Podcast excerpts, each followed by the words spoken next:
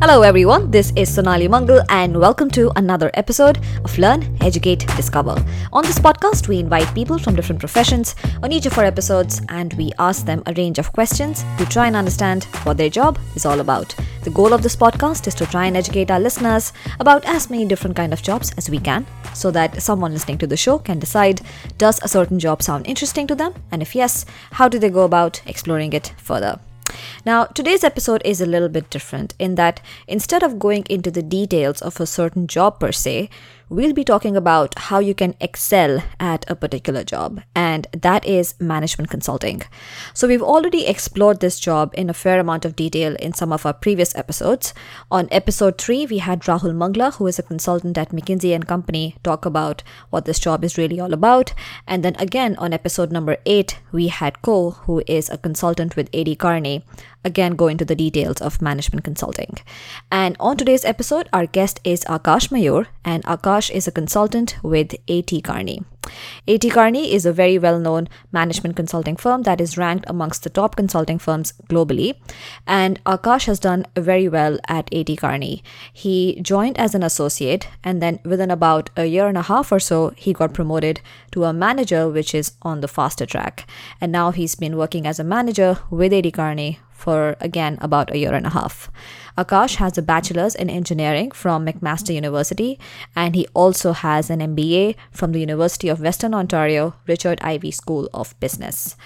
So, I hope that you really enjoy today's discussion. You'll find that Akash really shares a number of really great insights on things that he does and things I'm sure you can do also to improve as a consultant. So, I hope you enjoy today's discussion. And without further ado, let's welcome Akash. Hey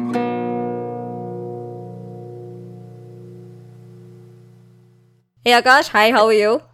I'm doing well, Sonali. How are you? I'm good. Thank you so much. And I'm so excited about today's episode because for our listeners, Akash and I used to work together. We were both at AD Kearney. In a previous life, I was a consultant myself. And now I'm going to learn all of your secrets, Akash.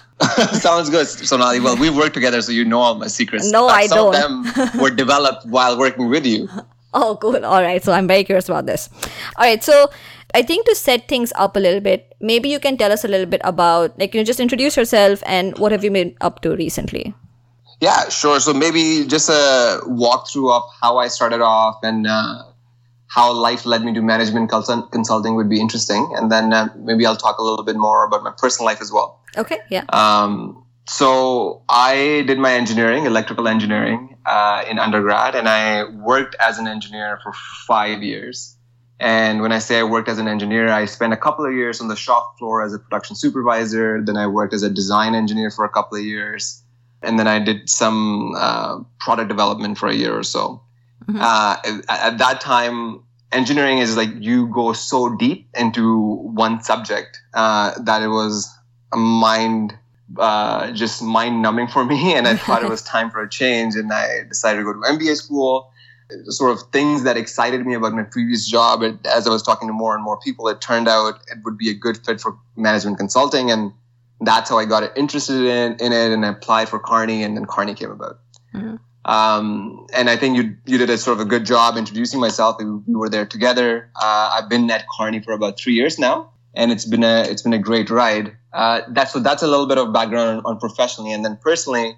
Uh, as you know, life's been changing very quickly for for me. We just had a, my wife and I just had a uh, a kid. She's five months old now, so Congratulations. yeah, thanks. We're we're learning every day with with minimal sleep. yeah, I guess if, if you were already not short on sleep, you're short on sleep even more. Um, Yeah. No, but I mean, seriously, for our listeners, Akash is a great, great guy to work with. And uh, I saw firsthand that you were very well regarded both within the company, amongst other consultants at AD Kearney, and also amongst our clients that you were working with. Uh, so, yeah, really, really excited about the tips you're going to share. So, I, I think if you can also describe the job a little bit, right? Like, how would you describe the job of a management consultant? Yeah, well, thanks, Sonali, for the, all the flattering words. Um, uh, that's very kind. Uh, so the job uh, for of, of a management consultant, I guess it's it's built around addressing issues which are usually top of mind for either C-level exec executives or uh, senior executives, so the SVP or maybe even a, even a VP in an organization. Mm-hmm. Uh, and, and, the range of topics, just to give a flavor on what some of top of mind issues might be for these executives. So it could be anywhere for from a, a due diligence that a company might be doing for a for a merger or for an integration. Uh, it could be your traditional market entry uh, that comes to mind when people think consulting.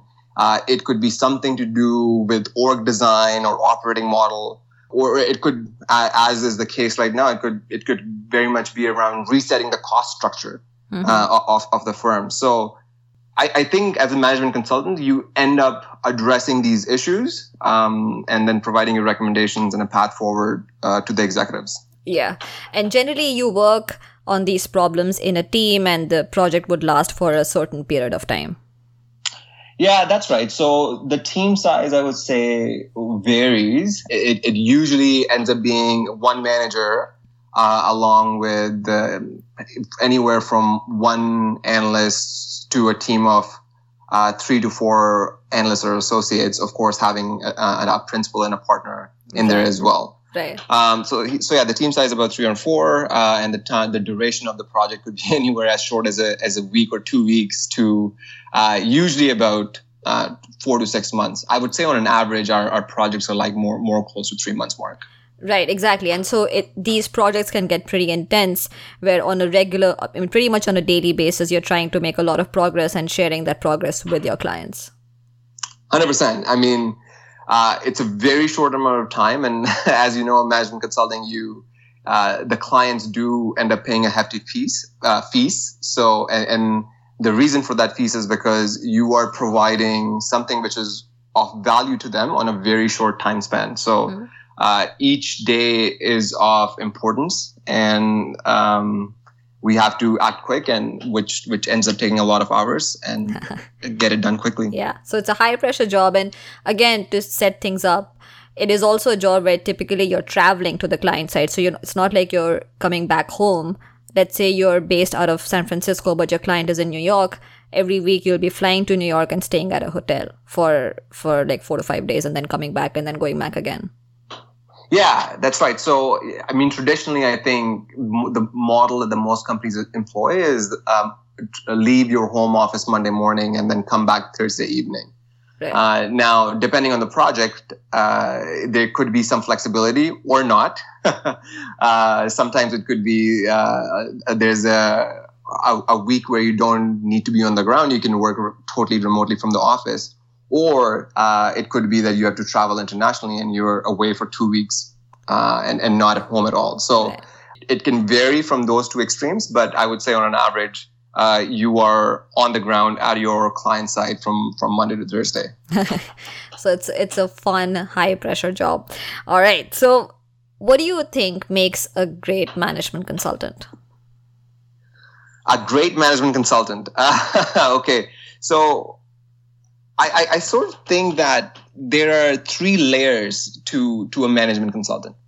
And and let me describe it and then we'll get into more details. So i think the layer one has to do with more the analytics and the problem solving pieces of it. Um, the layer two is is more about uh, i would say ability to have a conversation but beyond just having a conversation i think it's about your communication skills about your presentation skills about your ability to persuade somebody. And, and the layer three is uh, about having eq about being able to read the room about being able to read not only what is being said, but also being able to read on what is not being said. So I, think a great management consultant, in, in my opinion, is is is somebody who has all those three skills. Hmm.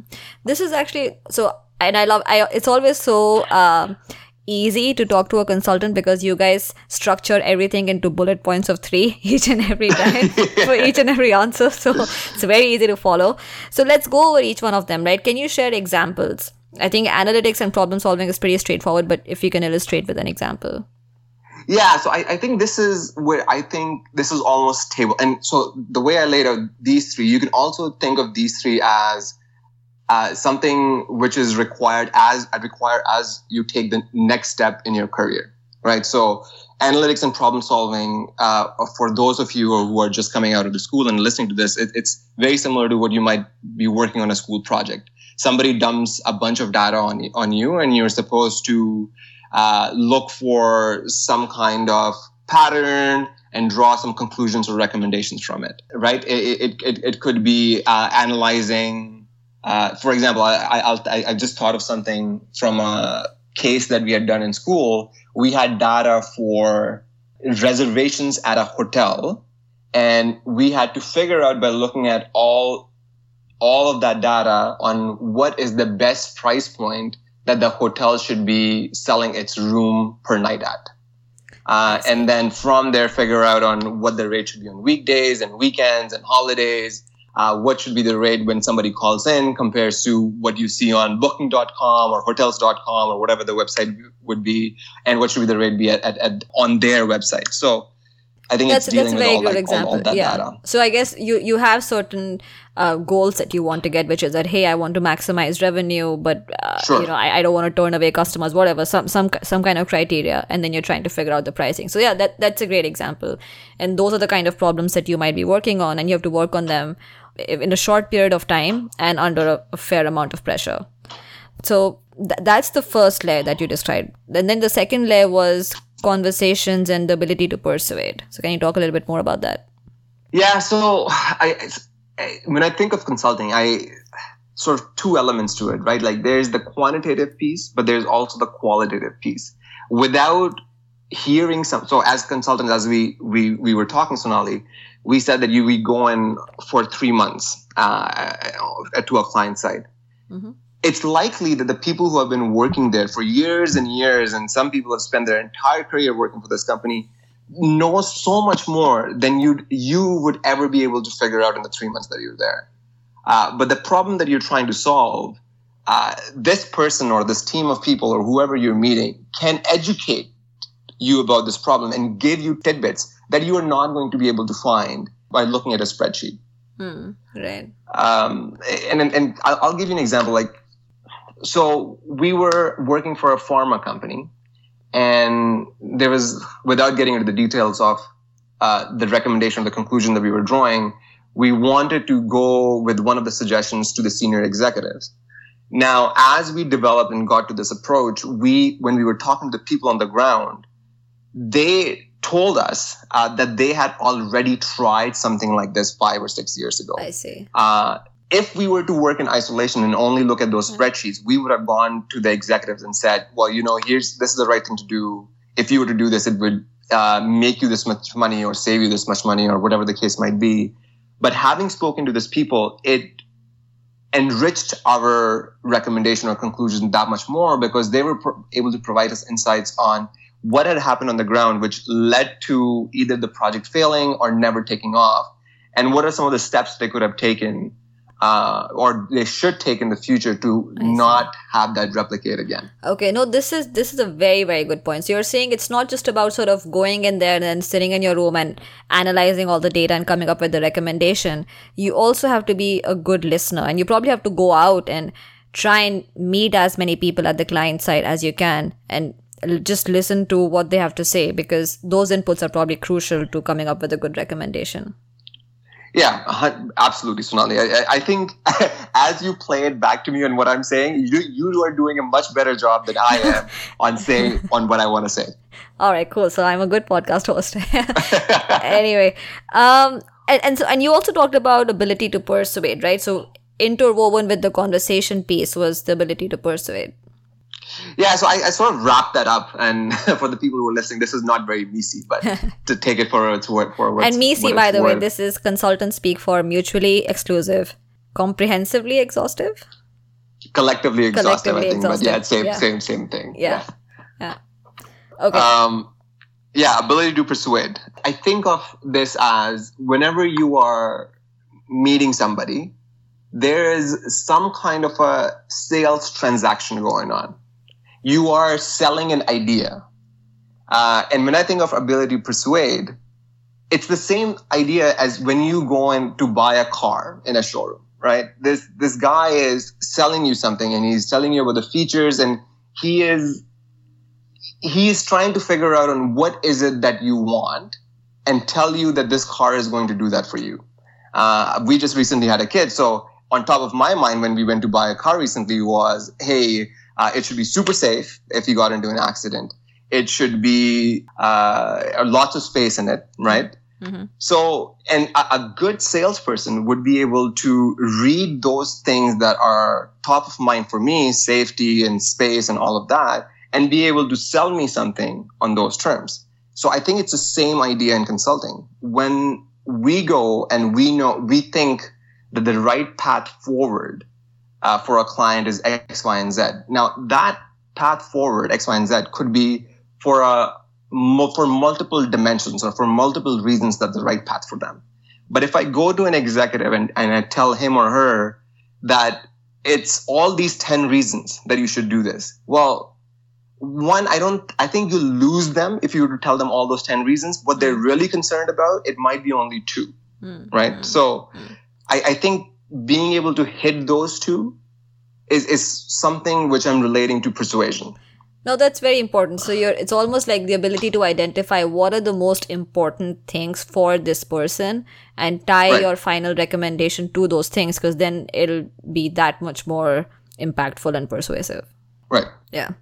And then the last layer, the topmost layer that you identified was EQ or emotional quotient.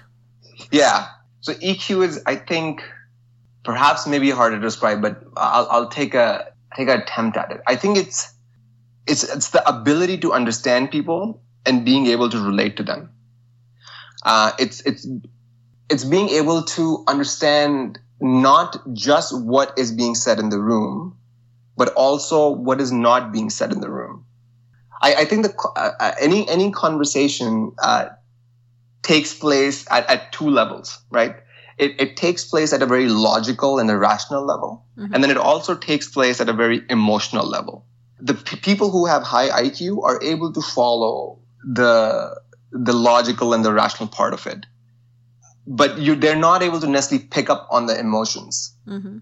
And I think that's where the EQ comes in. Now, I have to put a disclaimer here. Uh, when all of this is sort of it's not that I figured all of this out, yeah. out on my own. But I'm saying I I I I, I read uh, one of the newsletters or uh, uh, website for Victor Cheng, who's who's one of the guy who does a lot of case interviews, and he has his website caseinterview.com. So some of this might be coming from him because I think I got a newsletter from him, and as I was reading it, and I was like, man, this makes so much sense. That's um, a good um, resource for this. Anyway. Yeah. No, don't worry. We're not thinking that you're you got it all nailed down, Akash. Don't worry. yeah. yeah. Um, so yeah, so I, I I guess that perhaps describes EQ. Uh, does that make sense, no, No, that helps a lot. And I think I think where something like that might come a lot into play is that let's say you have to deliver a fairly controversial recommendation to a room of let's say ten executives who are sort of um, you know ten levels senior to you and all of that that is when it's really important I mean, just one of the examples when you're able, you should be able to read the room as opposed to just rattling off your recommendation and hoping that it's going to fly well. Right. Yeah. Right.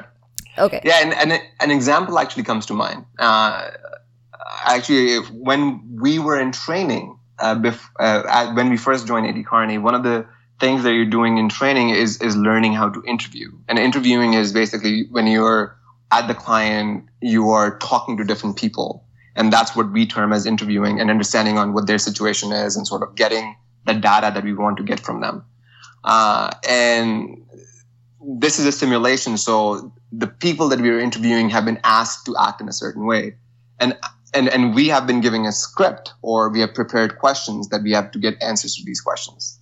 I remember going into this room and looking at this person and he was visibly upset. Mm. Uh, and there was there was me and a couple of my colleagues, and we sort of did not pay attention that this person was upset. Instead, we just sort of stuck to our ans- to our questions and kept asking him again and again for the do- data. And this guy just kept saying no, but we never addressed that why he was upset. Right. Now, if I if I think back, it, it's so human to ask on why you're upset. Yeah. But when you're doing the job, for some reason, it makes you robotic.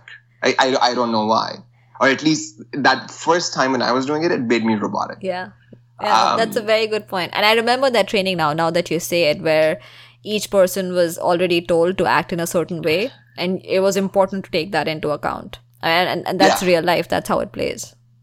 Yeah, so I, I I also think of this EQ thing as being human. I think talking to clients as you would talk in real life and not just being robotic management consultants that some of our clients think us to be.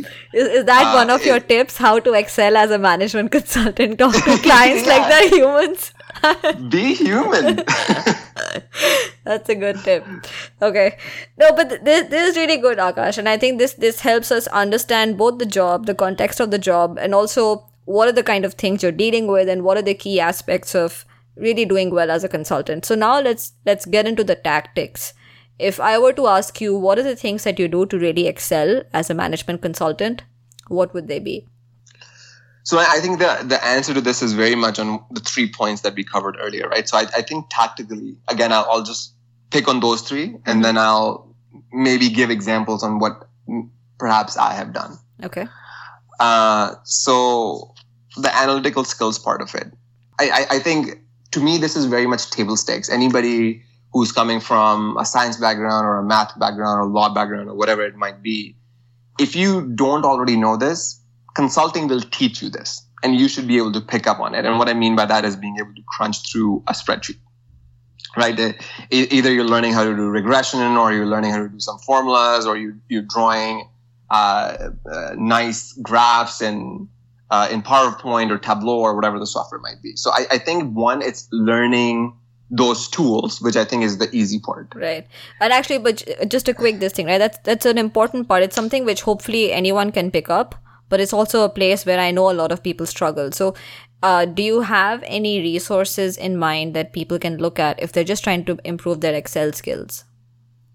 Yeah. So I remember when we were when I was doing my MBA, there were couple of things that I had used. There was I you know what the name escapes me, uh, but they were there was an organization which came to our school and did a one day session with us on on Excel and, and just on how to make a good spreadsheet or like uh, uh, the shortcuts to Excel or how to use it without using a mouse. Yeah, yeah. Uh, no, this is helpful. So maybe if you can find the link, I can include it in the show notes for the episode. Yeah, yeah, absolutely. Okay. Uh, and, and and I also remember doing this for free and, and just going on on doing one of those trainings. Like I, there's so many resources available on YouTube. So I, I think if somebody was to just Google Excel training, you should be able to pick that pick up on Hmm. Yeah. that easily. Yeah. Okay. So that's sort of your analytics piece. Anything else on the analytics piece? No, I, I- I think I think we're good there. Okay. Um, yeah, So next you want to tie your tips to the communication skills piece. The communication skills, right? So I've been thinking about it because I, I did say it wasn't MECE. So maybe all of this communication, having a conversation, presentation. I think if I was to put one word to it, I would say it's storytelling, Hmm. right? And I, I, I think it comes down to being able to wrap up everything that you have done with your analytical skills and whatever insights is it that you've found and wrap up everything that you have learned from the people that you have interviewed and, and chatted with.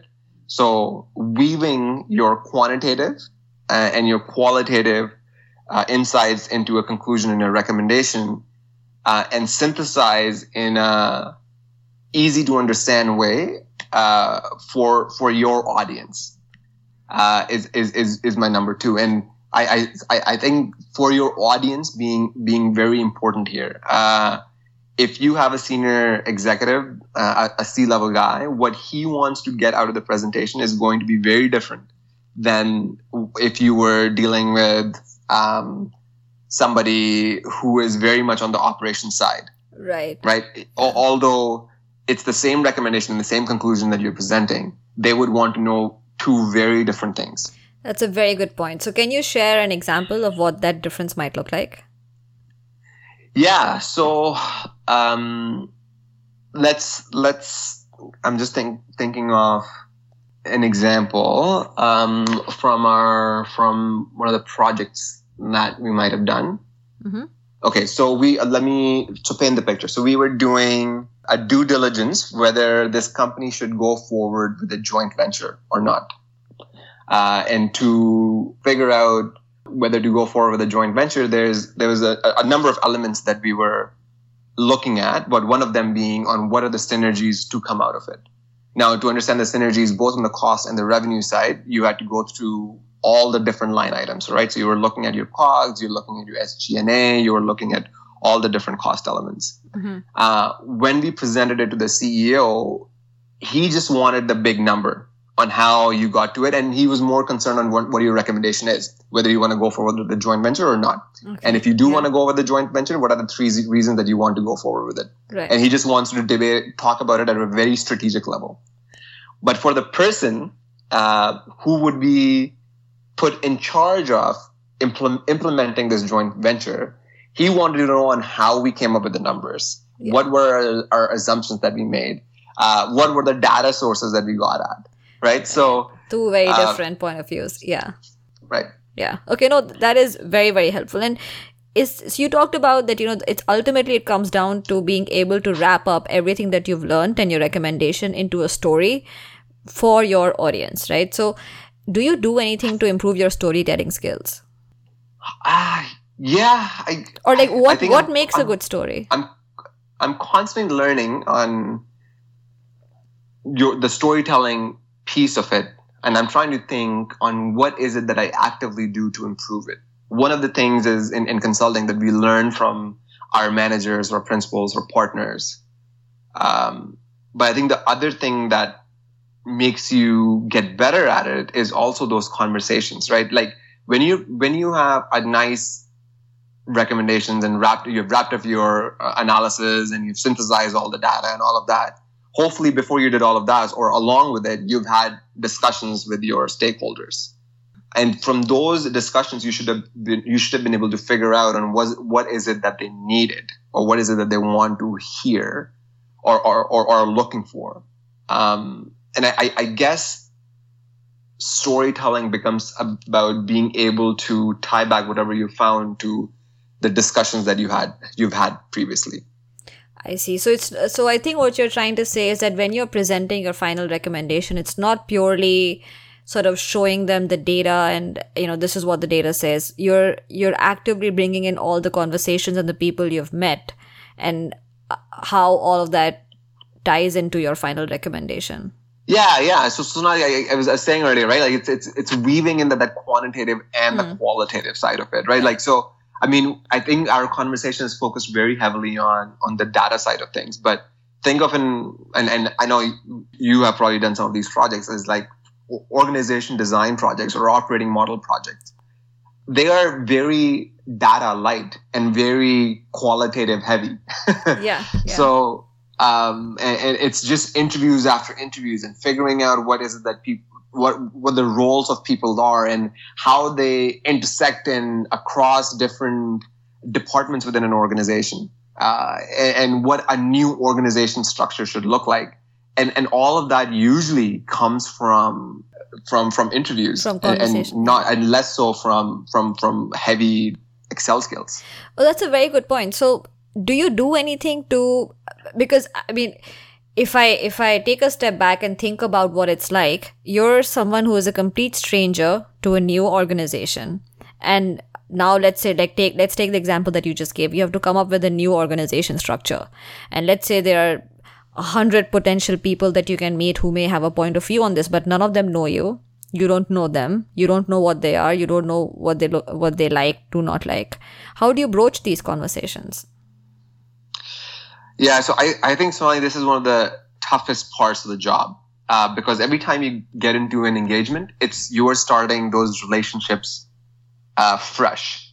Um, and I, I, don't think there's an easy way to break into any of these uh, conversations. Most of the times, there has been a, a CEO or a C level agenda, and these people that you're talking to have been told that they have to talk to these consultants uh, whether they want to or not. And, and and some and you get a mix of it, right? Some people are indifferent. Some people don't want to don't want to talk to consultants because they've had some bad experiences in the past or they have some misgivings on why we're there. And and some people are happy to talk to it, talk to us. Mm-hmm. And I, I think the initial conversation is just about uh, being very transparent on what is it that you want from the conversation and why you're there.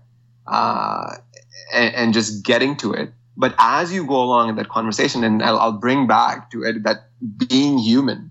Um, I, I, I remember having a conversation with one of our senior clients who was in R and D, and we were him and I were were talking about pretty much eliminating his entire organization. Wow. And yeah. it's it's a very difficult conversation, and this is like the second or the third time that we're meeting him. And it was important to do that because we wanted to understand on what would the impact be on the organization if that happened. And ah, before going into the room, like I put myself in his shoes. I, I thought of the people that he had worked with day in, day out for 12 or 13 years and had the kind of relationship that he must have had with his people and what he would have developed and the feelings that he might have. There's no way that I could really empathize with him, but I try to put myself in that situation. So when I go in, I could at least try to relate. Um, and, and there were many times where I was just upfront as like, Hey, John, I, I, I know this is a very tough conversation and I'm, I'm sorry that we're have not, not, um, I take that back. Not sorry because you're, this is your job and that's why you're there. I understand this is a very tough conversation and, uh, this must be very tough for you. Uh, but just sort of bringing back on why it is Yeah. that it's necessary to do. yeah. But there's no no easy way out of it. Boy, yeah, that th- those conversations are, I guess, definitely. You probably don't want to have them. You don't want to have a lot of them in your life anyway. Um, but yeah, so and have you found any other things that you found helpful in just initially breaking that ice with uh, new clients? I mean, the situation that you described is is anyway a very very sensitive one, but even otherwise, um, Yeah. So even otherwise, so yeah, I, I, I the one that I'll point is is very mm, sensitive. Uh, some of the other situations that which I think works well. I don't know about breaking the ice as much, but as you get to know the person a little bit better, uh, as you're going in for your interim review presentations or your weekly reviews, one of the things that we try to do is is the people that you're close to is letting them own and present the work, um, which sort of does two things, right? It, it tells the person that you're not in there to take credit for all the work that they've been doing. Uh, and it's likely that the work that you have done in the two weeks or three weeks or four weeks is built on the work that these people have been doing and you're going in there and you're taking the next level. So letting them present it does two things. It, it makes them feel comfortable and trust you. And the second thing it also does is that it, it sets up a very strong organic framework within the organization, which uh, can help for future implementation of whatever strategy or recommendation that you're going to leave this place with. Right, right. Because suddenly they will start feeling much more ownership over that thing if they actually start presenting it. Right, 100%. Yeah, yeah. Okay, this is really, really good. And and your third layer was EQ. I, I don't know what you'll share under EQ, but is, is there is there as, a, I, as as we were talking to a point two in the back of my head, it was like, what what example am I going to give for EQ? yeah. uh, I you know what, Tony? I don't know for for EQ and how. I, I think I think this is one of the harder ones. I feel like a lot of people who don't make it into consulting are not the people who don't have high IQ or are not good at analytical skills. I, I think it's because they're not able to relate to the client. Um, and I, I don't know what's an easy way or any way to to learn that. Um, I, I know again I'm, I'm going to bring this Victor Cheng thing and I, I feel like I'm advertising for him, but I know he does like seminars or, or workshops to to talk about this this subject. Uh, the the other ones being, I mean, I, I think it's just being trying, putting yourself in another person's shoes, maybe a step one to developing that that EQ and understanding others' points of view. Um, like, so I, it- I, I know I know this is a hard topic, but I know that you're good at this because I have seen you work as a consultant, and I, I won't take the name of the client, but I remember one of the projects that we worked on, and the client was going through a very tough situation, uh, but you were able to establish after some time a very good rapport with the client, and what what do you think it is?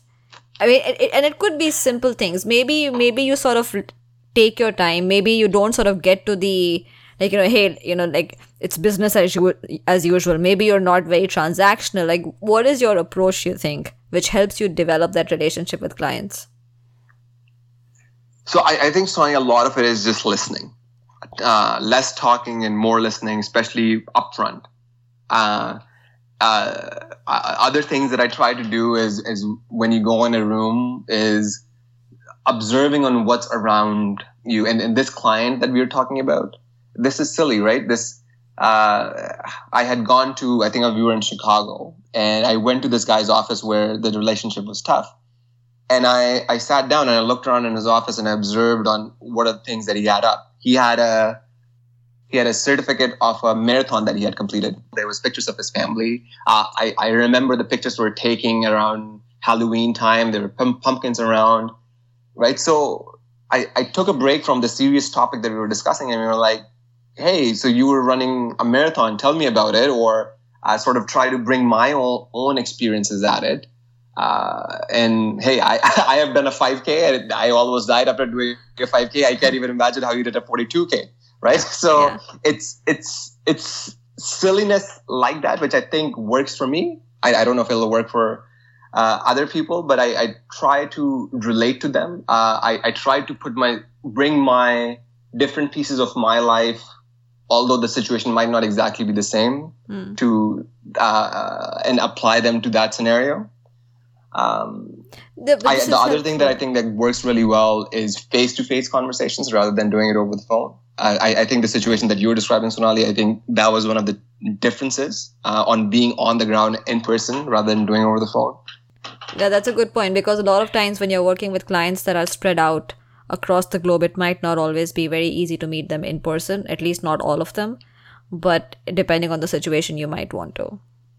Yeah, and I, I think this goes back to the what we were discuss, discussing initially is is uh, that the conversation happens at two levels, right? It, it happens at what is being said mm. and then what is not being said. Mm. And what is not being said, it's hard to read that over the phone. It's almost impossible to read that over the phone. Yeah, yeah.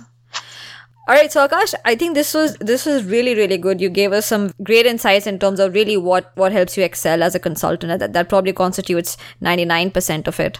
But is there like a remaining one percent? Let's say some best practices around things that you should do on any engagement. Yeah, well, fair. I, I mean, I think you covered 99% of it. I think that's, I, I wish I, I told you 99% of it, which will be great, but I, I don't think I have. Uh, but I, I, get your, get your question. Yeah. So, um, I, I, think very tactically, Sonali, I think week one, when you're on the ground, um, one of the things that I increasingly, increasingly think about is what is our end deck that we want to present. And what I mean by that is, um, what do we think our uh, our recommendation is going to be? So if you filter that back one layer, it's about what is the hypothesis that we're trying to prove or disprove, and uh, whatever that is from there, um, what kind of data do we need to to be able to prove that hypothesis? What are the who are the people that we need to meet who can tell us more of the qualitative side and get that information from them? So it's about having a, a, skeleton of that deck ready, skeleton of that analysis ready, uh, even before you have begun or, or day one of when you've begun. Oh wow! You of okay. course okay. you of course refine the deck as you go along, and maybe the hypothesis doesn't get proven the way you were thinking of, and that's fine.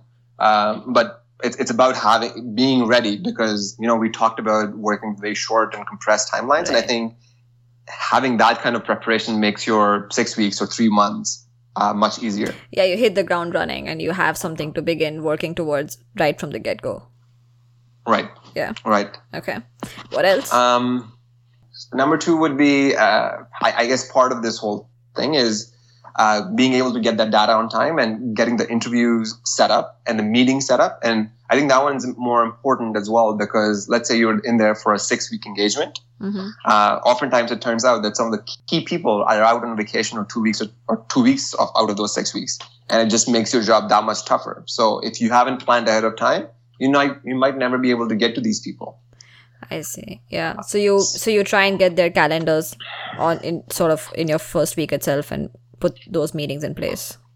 Yeah, yeah, absolutely. Okay. I, I think that's this is all very much housekeeping, logistical things. No, but this is helpful. This is be done. helpful. Yeah, I mean, these small things can have a huge impact, right? Because if you don't set up that meeting and then some key stakeholder is out of office, I mean, that could that could seriously impact your work. Then, Absolutely. Yeah. Absolutely. Um, the other couple of things I would say is uh, is about getting to know your own team.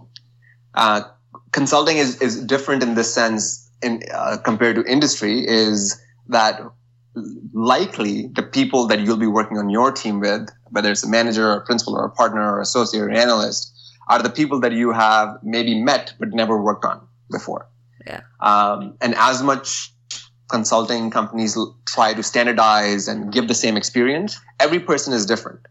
And we should be able to, able, able to account for that. And, and that can be done by having initial meetings where you set expectations. The manager can tell you on what sort of his style of working is, what his idiosyncrasies are, what is it that he or she expects Alright. from you. yeah, And, and the same thing back from anybody else who's on the Yeah. team, right?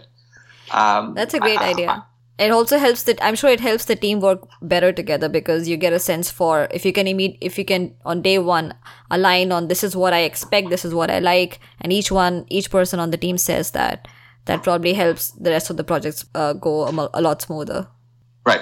Right. Okay. Uh, and I think I, I have one more for you, Sonali. Okay. Yeah, yeah. I'm all is the last one. yeah. Um, I think the last one is uh, getting to know your client even before you arrive on the ground. There's there's so much information uh, on the web that you can read about the client. Uh, whether and, and don't don't take anything else. Just take their quarterly report or their annual report.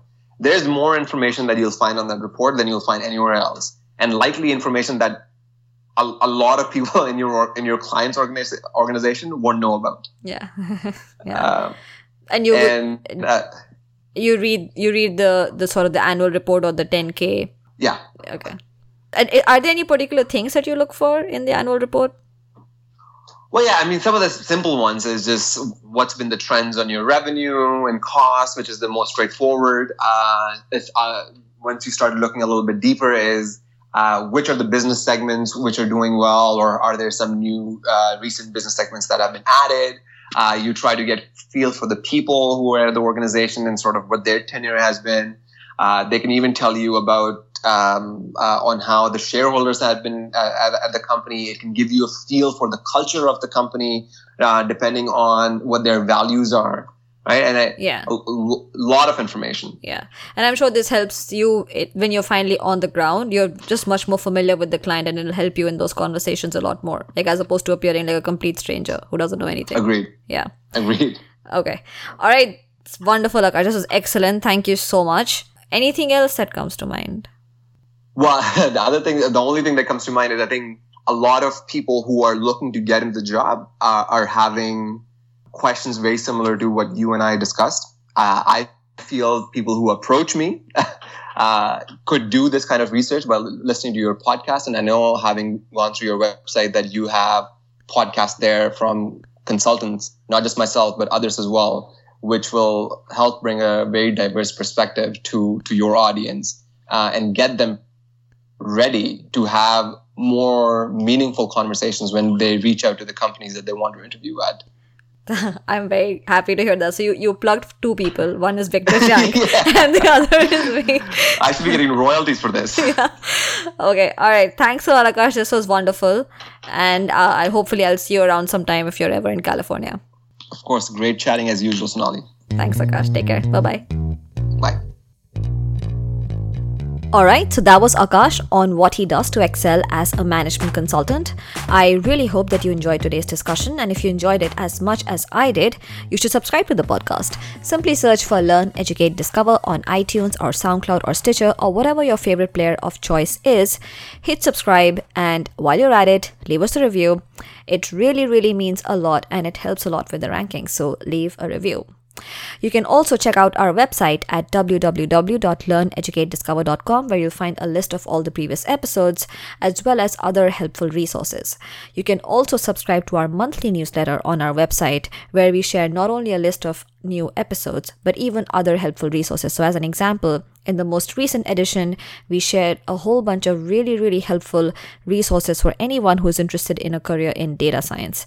And this was put together by Yashaswani Kotrish, another guest on our podcast who is a data scientist with Walmart Labs. We also shared some interesting apps such as Headspace, which is a great app for anyone who is interested in introducing some mindfulness into their lives. So check out our newsletter. Just go to www.learneducatediscover.com where you can subscribe to the newsletter. Of course, if you have any questions at all for Akash or for me, you can email us at hello at learneducatediscover.com or tweet at us at led underscore curator. You can also find us on Facebook at facebook.com forward slash learn, educate, discover, where if you like the page, you'll start getting updates on all the great episodes that we are putting together right there in your Facebook newsfeed. So that's it for today. Thank you so much for listening, and until the next one, adios.